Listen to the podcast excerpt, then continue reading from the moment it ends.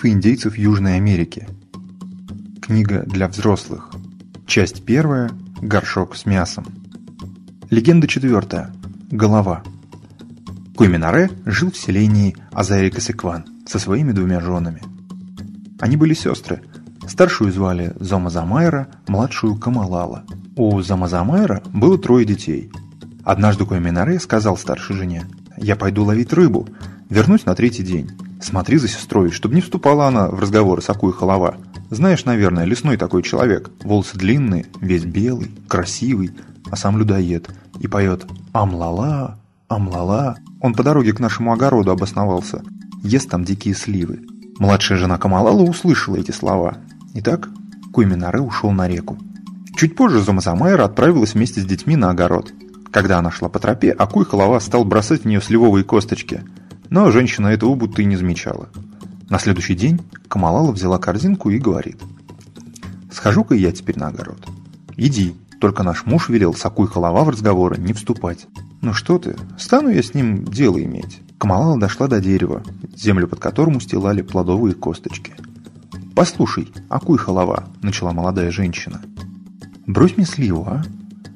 Тот бросил вниз пригоршню косточек. «Нет, я так не хочу. Мне слив нужно», – произнесла Камалала игриво. Тут опять бросил косточки. «Ну слушай, перестань, что тебе жалко». «Ну хорошо, хорошо. Сейчас вправду дам тебе слив». Кушая сладкие сливы, женщина говорила. «Знаешь, куда я иду?»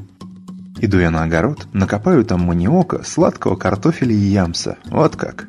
Вскоре она уже шла назад, с полной корзиной. «Эй, брось еще слив», — попросила женщина, подойдя к дереву. Акуй халава бросил косточки. Опять те же шутки. «Ну брось мне слив. Трудно, что ли?» Лесной человек бросил слив.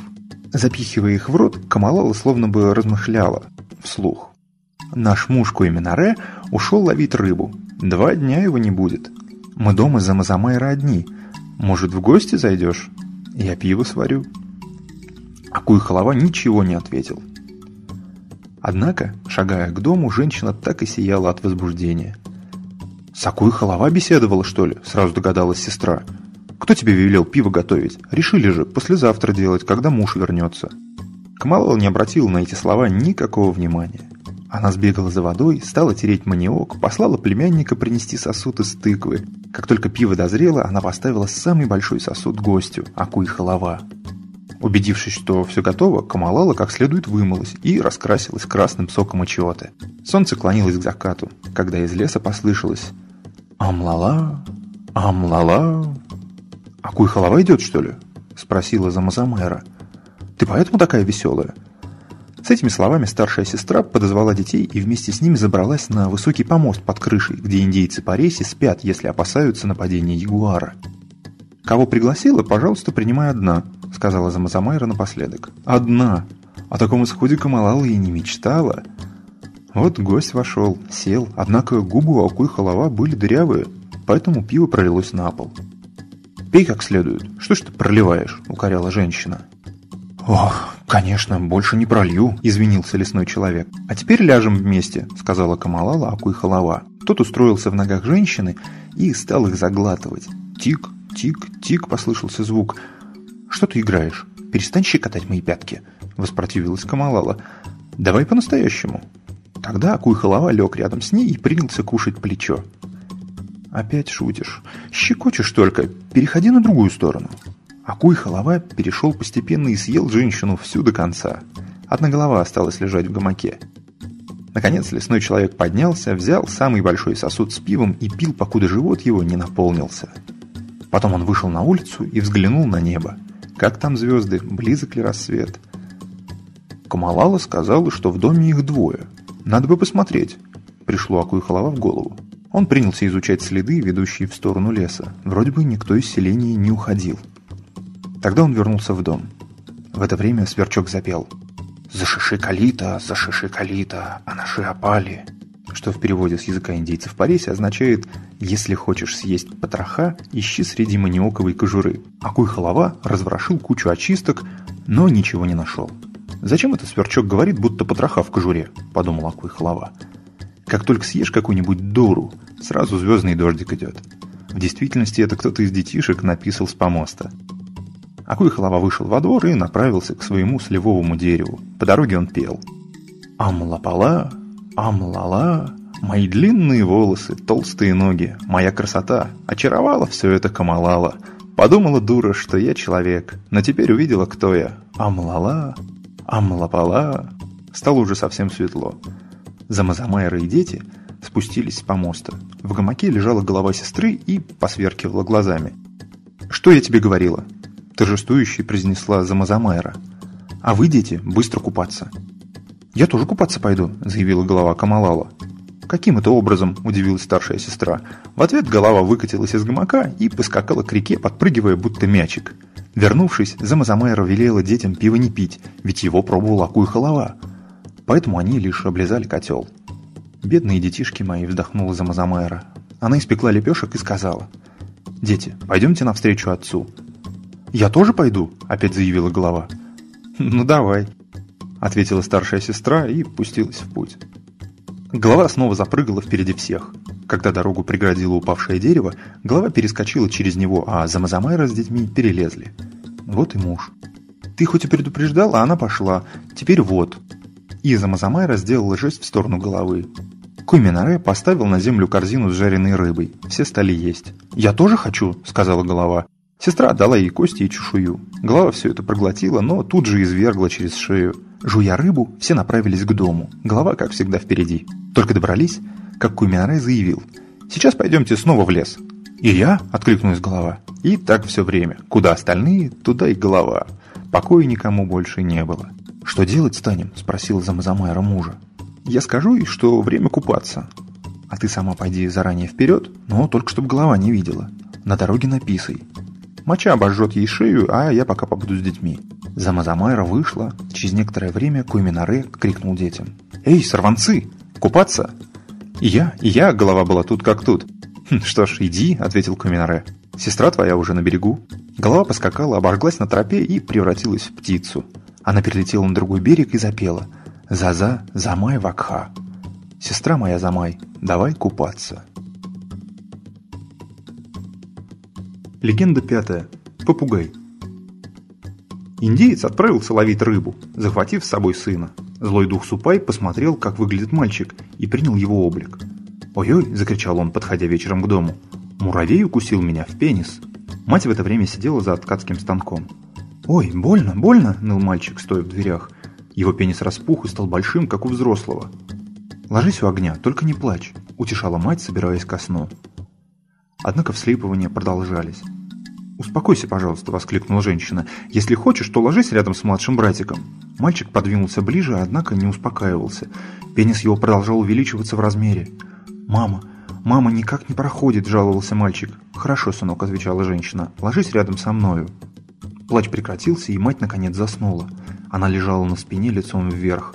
Супай приподнялся, лег на женщину и пронзил ее пенисом всю насквозь, так что конец сперва вышел у нее изо рта, а потом обвил петлей шею. Супай хотел нести женщину, но не мог. Она оказалась слишком тяжелой и толстой. В это время младенец поднял крик. «Как бедняжки не плакать?» – думал живший в доме ручной попугай, ведь ему давно пора сосать грудь. «Тише, тише, малыш!» – пробовал успокоить попугай младенца, но тот вопил пуще прежнего – Тогда попугай взлетел, сел на голову мертвой хозяйки и с размаху клюнул Супаю в головку члена. Брызнула кровь. Свернувшись, она потемнела, и с той поры у здешних попугаев клюв совсем черный.